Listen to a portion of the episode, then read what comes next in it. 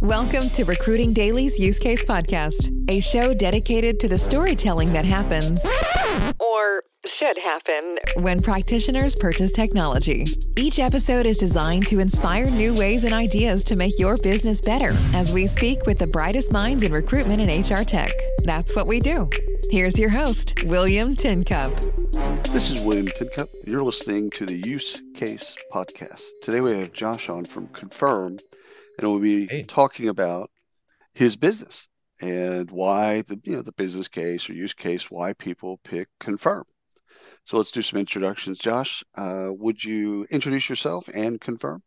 Yeah absolutely. So uh, my name is josh uh, co-founder and ceo of confirm. Uh, we're in the performance management performance review space. Uh, and prior to confirm i spent six years at a company called carta uh, leading product doing equity management Oh, I'm a huge Carta supporter.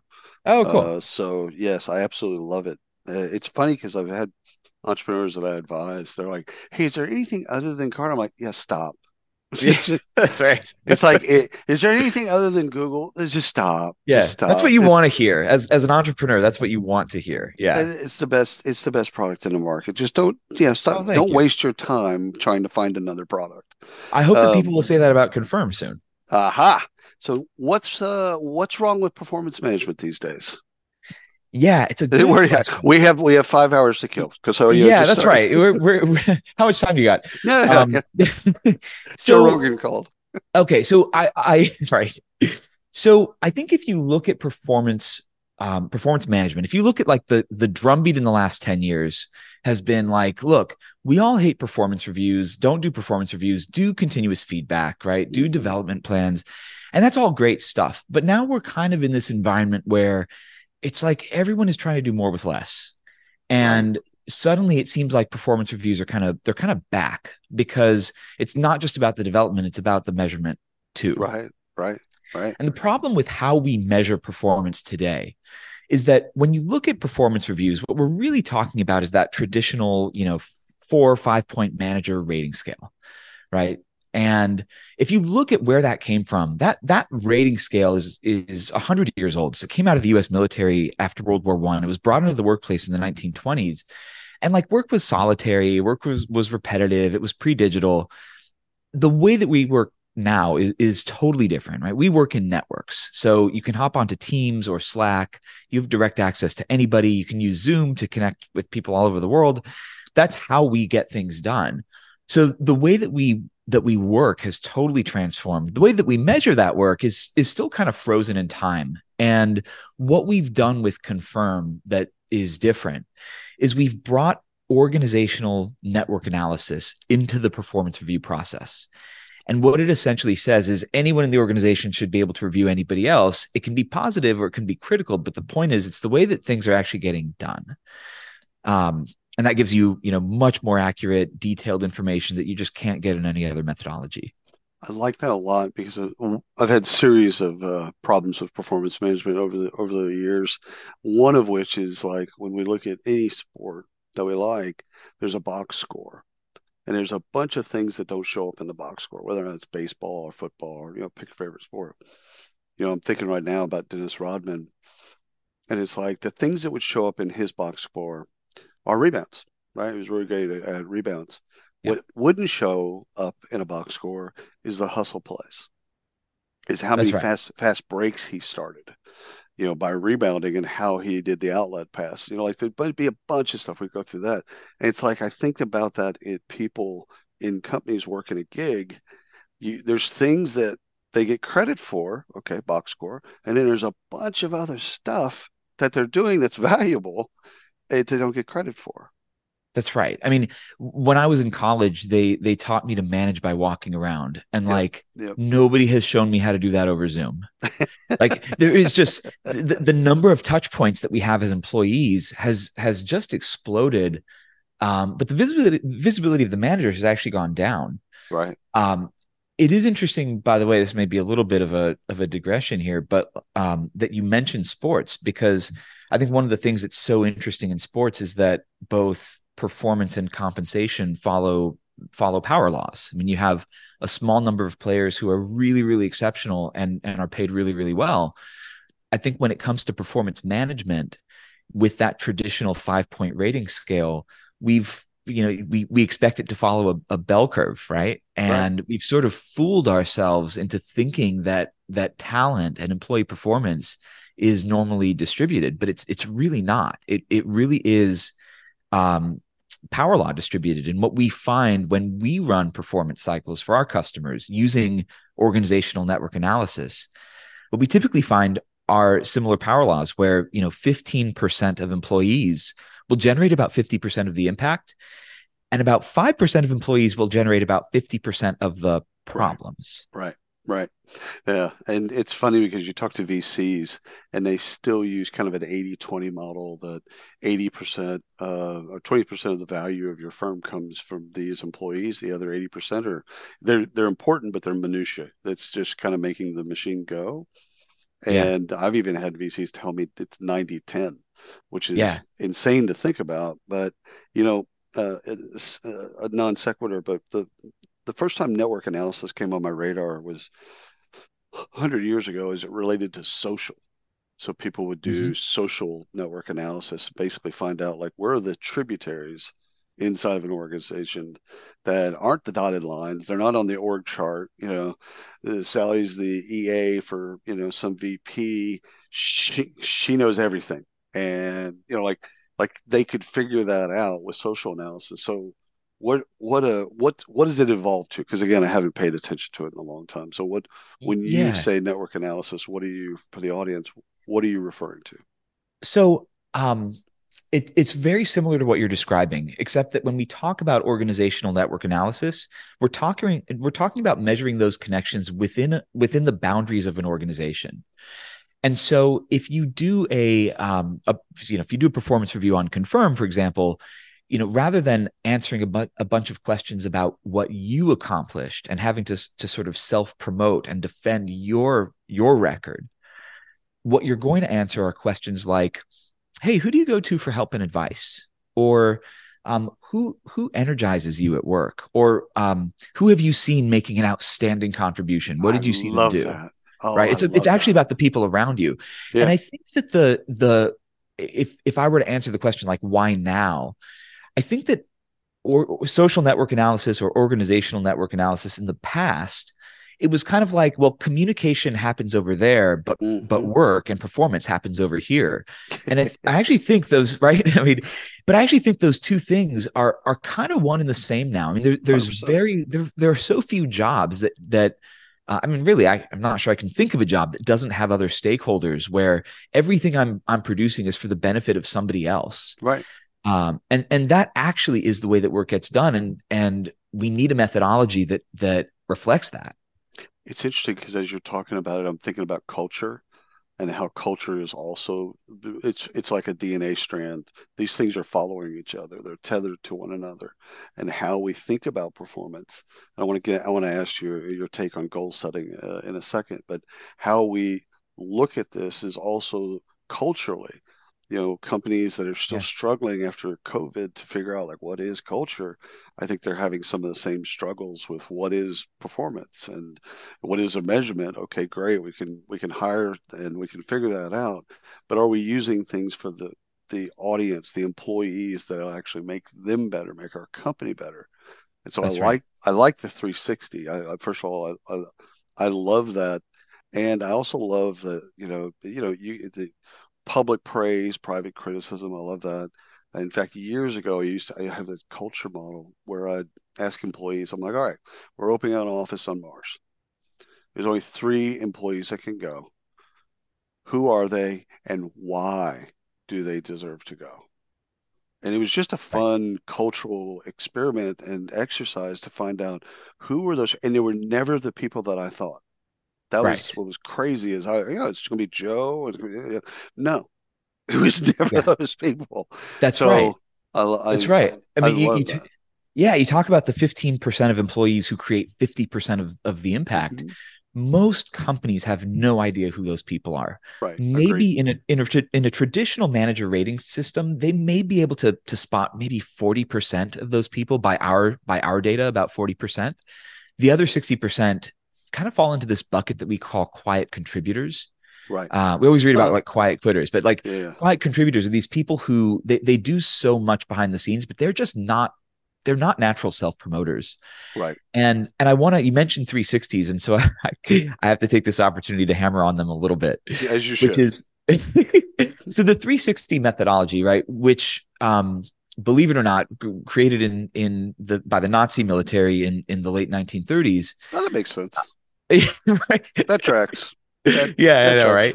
Yeah. you know when you do a 360 you're you're talking about this limited sample size right you're you're going to pick 3 to 5 you know Right. peer peer reviewers things like that um you know we just ran a performance cycle for um for for a, a pretty well-known software company and when we asked that question who do you go to for help and advice what we found is that the the most helpful engineer the most sought after engineer in that organization 77 people go to him for help and advice.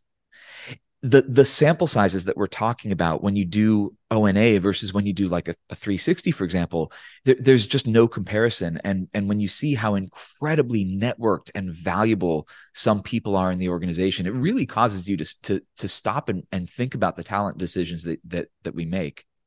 So I've and, and please tear this apart. I've long since had the philosophy one of the fails of of historical performance management is that you you can't serve two masters. You're e- for performance management is either uh, a tool of management to understand and have some visibility and insight into what's going on, or it's a tool for the employee to figure out how to get better. It can't do both. I've, I've, and again, it's one of those deals. uh, You know, I, I stand on stage and say these types of things, and you know, people then have to go and figure out like actually how to make it work. But the the idea is that well, it's like sales management, like Salesforce.com when it first came online, struggled mightily Mhm. because salespeople saw it as for what it was. Is like this is a management tool. You're going to be in my business. You're going to know what I'm to I'm talking to. You're going to know all this stuff. I, I don't want that. And then, you know, fast forward, and there's Yeah. you, you have to do that to be a successful sales. So people and most salespeople have gotten over it. They're like, okay, it makes me better. I understand. I got to make hundred calls. I got to do this. I got all the tactical things. So how do you how do you reconcile who Yeah. this is actually for con, with con, with confirm in particular? Who's it actually for?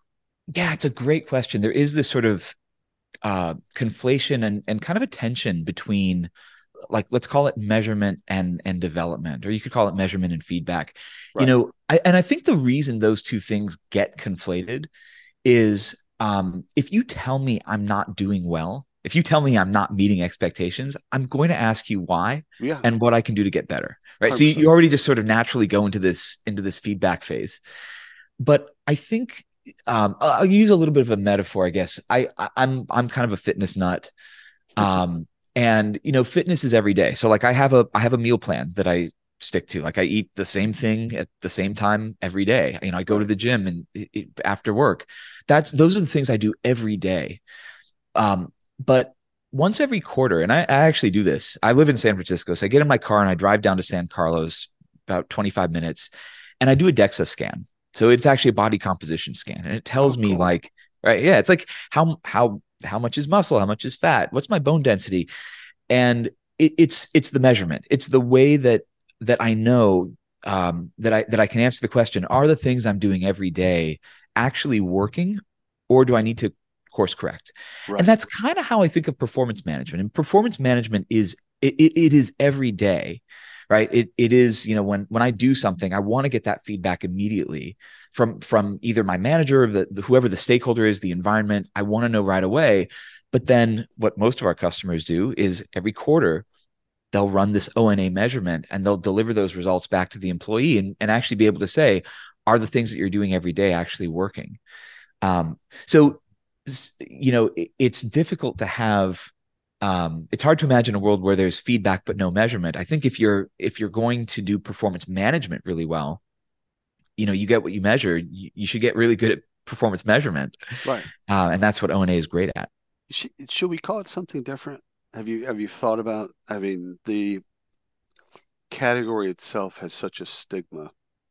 Uh, and, and and and good and bad. Let's just we'll just you know it's not all terrible. It's not all that stuff, but it's is it's it should we even call it performance management? Like uh, I'm thinking I'm, I'm thinking to myself about like goals. If we're yeah. sitting down together and you're my boss, okay, you've got an idea of what my goals should be.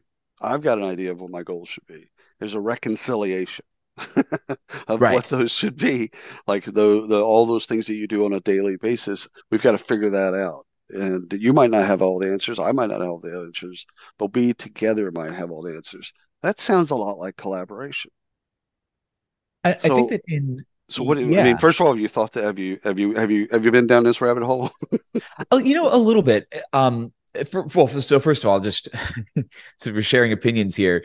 Uh, I think probably performance management. Maybe it's more like staged performance because that's what it really is. Right. Uh, in, right. in, most companies. Right. Um, you know, I've struggled more with um you know at, at, the end of the day like i i'm a little bit beholden to what what people are going to type into google i know, um well it's the excel spreadsheet of, of hr so the budgets are made in in excel and there's a line item in every company uh called performance yeah so that's right you know we could call it something different but would they call it something you have you sort of just sort of have to plug into yeah. into what the world knows 100% um, but you know what hey i'm okay with that like performance management performance reviews aren't aren't sexy, but you know neither neither were cap tables uh, when I when I joined Carta, so I'm okay with that.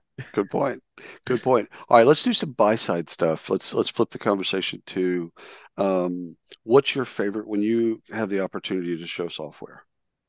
Mm. What is your favorite part of the demo?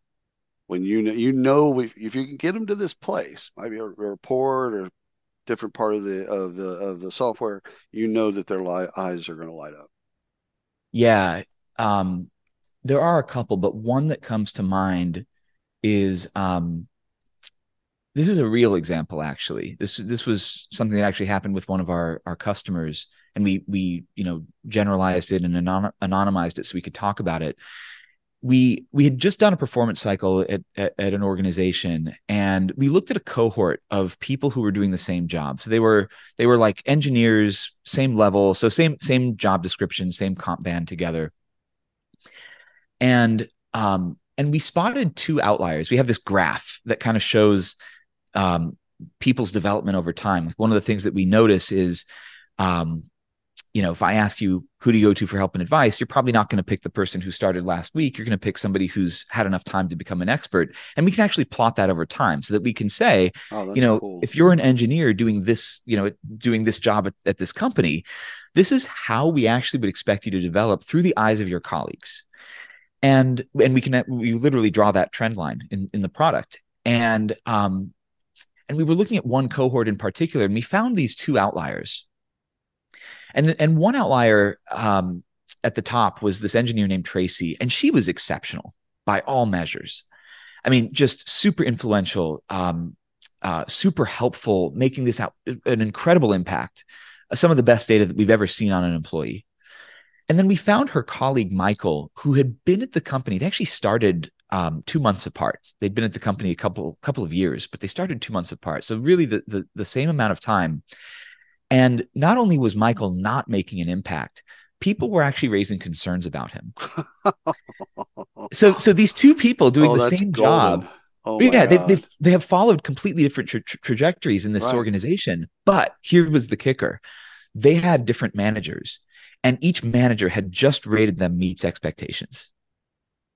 Wow, that's that's usually like the the light bulb moment when our customers when our when our you know a, a prospect sees that they go oh this explains so much that is broken about performance reviews that I see around me, right? The, the, that incredible person who just never gets promoted, or that jerk who just always seems to stay in the same job, even though everybody everybody hates working with him. Like it explains so much, and and to actually put that down on paper and see it in data is uh, is a light bulb moment for people. Oh my God, light light bulb moment for me. Um, what's your tagline? What I, I I'm not going to look it up. What's what are you? What's after confirm? We are blah blah blah blah. What's the what's the bit? Uh, it's a it's a good question. So I'm not, I'm not, trying to put you on the spot. I'm just like I have an idea and I want to roll it past you. Uh, but go ahead, tell me what. Yeah. So I, I, would say we're the all-in-one people platform built on organizational network analysis to re- reveal who's driving impact and who needs help. Um, Ooh, I would also okay. just kind of yeah, it's a mouthful. Yeah. Um, so to me, confirm is is confirmation. Yeah. You're you're confirming contribution. So if we if we if we look at the end of the day, especially those folks that are doing quietly, they're quietly going about their business, adding value, helping people, etc. Confirm unearths the contributions.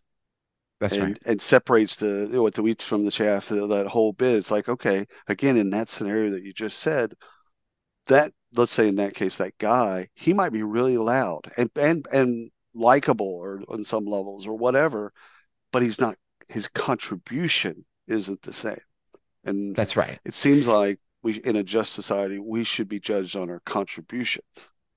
The the mission of the company is to rightly recognize everyone for the difference they make at work. Ah i love that. And and i think that you know when you talk about performance management um, what gets missed, what doesn't get talked about, is that we work in an incentive structure where one person determines my advancement, one right. person determines my destiny in an organization and that's my manager and and what that really comes down to is it's not about my contribution nope. it's about what my manager thinks about me yep. and and it's about their ability to advocate and influence on my behalf right right and and my actual contribution is somewhere way down the list and i think if you were to say like let's redo performance management you know clean sheet of paper i think you'd probably say well the contribution should come first. Right. All right. And my ability to self promote that should be like a distant second. And then my manager's ability to promote for me that's like that shouldn't even make the cut. Yeah the the the the thing that's in education is some people are really really great at taking tests. And some people and doesn't have to, anything to do with IQ you know, that other stuff. It's just some people aren't great at taking tests. And so it's like, if you're just great at working your manager, like, and you come out right. of school or come out of the, and you come in and you're just really, really good at, I say manipulate him. It's kind of a harsh word, but you're really good at maybe not the job, but about managing the politics and managing perception and all this other stuff that has nothing to do with the job. That's right. Uh, so I, I can see this kind of first of all finding those that, that those things out and then giving that data to uh, confirms clients and then saying, okay, now you know. Now whether what you do with it, that's you. Uh, but that's now right. you, you can't unknow it. Now you know who's doing what. Um, last that's question. Right. When people are uh, buying confirm, and again, this is different. This is different than what's come in, in the past. It's different than what's out in the marketplace. Um, what questions, if you could script them, what questions should they ask you? Yeah, um, it's a it, it's a really good question. I think the the questions that I um, the questions the questions I get asked and the questions I hope hope people ask, will ask are, are often two different things. Right, um, hundred percent. The, the questions that I hope people will ask are, you know, how do I how do I use this data to to make better decisions? Yeah. Right. Like I want to promote the right people. When you go through a promotion cycle, like a good promotion cycle is one where nobody is surprised who was promoted and who wasn't. Right. Um, a question that I would love to be asked is um, how do I use this data to practice good talent hygiene? You know, no turnover is not good, right? right? There there are some people in my organization who who who actually shouldn't be there. Um, there are some people who should be there but need to need to change or develop or grow. How do I use this data to make those decisions?